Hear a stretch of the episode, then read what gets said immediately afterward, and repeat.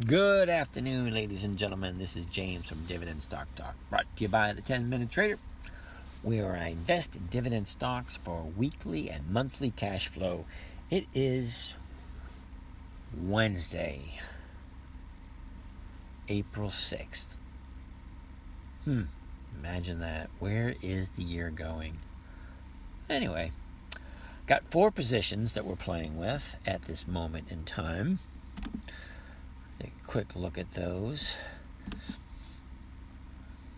ABT with the Abbott Labs. I'm going to put that into the one year chart. Take a quick look at that.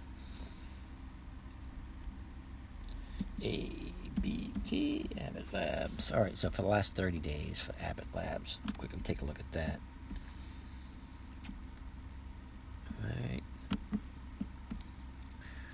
All right, we got a high of 123.10 and a low of 113.88. Should look like to be going sideways at the moment. You know? Today was a good day, 19, 119.84. All right, 119. We sold the 119. Okay. We got it 119.53. We sold the 119 calls. We collected 90 cents share this week, not 95 cents a share last week. That's more than the dividend itself. Well, playing with dividend stocks is kind of fun because you know, worst, absolute worst case scenario, I just collect a dividend. All right, but this is kind of fun because this way I can get you know one percent a week return. But if it doesn't work out, I can always collect the dividends. Anyway, Caterpillar's next on the list last 30 days for Caterpillar, well, last couple of days for Cat- Caterpillar. We got uh, 227.05 for a high and a 180.64 for a low. So what? Where are we with my position? Okay, I got 100 shares at 216. So the 215 call for 297 a share. Ooh, that's pretty good. Anyway, um, let's see how it plays out. Uh, Lowe's is next on the list. Last 30 days for Lowe's is that high right there, 238.37. And the new, oh man, then Lowe's got a new low. You know what that means? Crap. All right. The reason I say that is um,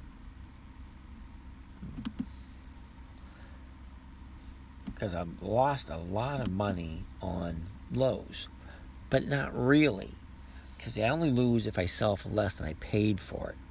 But what I'm doing is I'm playing the, uh, I don't even know what kind of game you call it, the covered call game with it.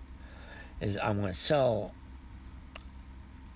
near the money uh, calls far enough away to make it financially feasible, but not far enough to make it uh, um, like the stock might get called in, or you know, and then I actually have to sell my shares, which I don't want to sell them because I want to keep that cash flow coming in. All right, that's Lowe's. Next, next is Procter and Gamble. Procter and Gamble. Ooh, nice update today. All right, bouncing off that low of what was that, 143, beginning of last month. Where are we with Procter and Gamble? Let's take a quick look. Got a view the trade. There it is. Sometimes you can't see the button right in front of you. It's like, ah, oh, right here, right here. Okay. Ooh, I actually got a spread. The 5250 155s. Cool. I don't remember what the. Uh, oh, yeah, that's right. That was. Uh, if it comes in, I make seven hundred bucks. That's cool, because you got uh, Procter and Gamble. It is a hundred-year-old company. You know, more than hundred years. Um, it's been a dividend king for quite a while, and it's it's it's like one of those stocks you just have in your portfolio. But the neat thing about it is, I'm buying it, collecting some cash from it, and then I'm selling it and getting into something else. And I'll probably end up buying it again next quarter. Okay. Yeah, I might be missing out on some appreciation, you know, if the stock goes up and I have to buy it at a higher price next month or the next quarter. But I'm turning it over so quickly that a little tiny bit of profit here and then another piece of profit and then another piece of profit. It's like exponential uh, compounding. You know, because any one of these companies I would just keep and just hold on to it and just collect the dividends. But by playing this little game, I like to think of it as a game, like you, because it's the exact same players every 90 days. It's kind of freaking boring if you think about it. But hey, it works. It, it works for me. Okay, you know, it may not work for you, but it works for me. Uh, anyway, those are the four positions we got. Uh, that would take us over, ooh, I think 1.4, or did do we figure it out 1.4 or 1.5 percent for this week? But that is only if Procter and Gamble stays above 155. She's at 156.83.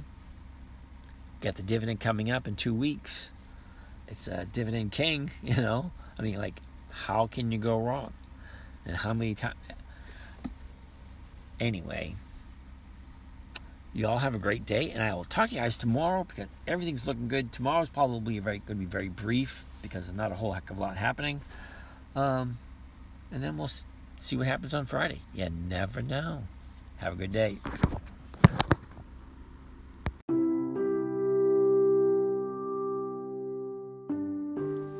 Well, that wraps up another session. I want to thank you for joining us. If you want to follow along with some of these live session trades, let us know. If you have any questions, we can get back to you. And have a great day.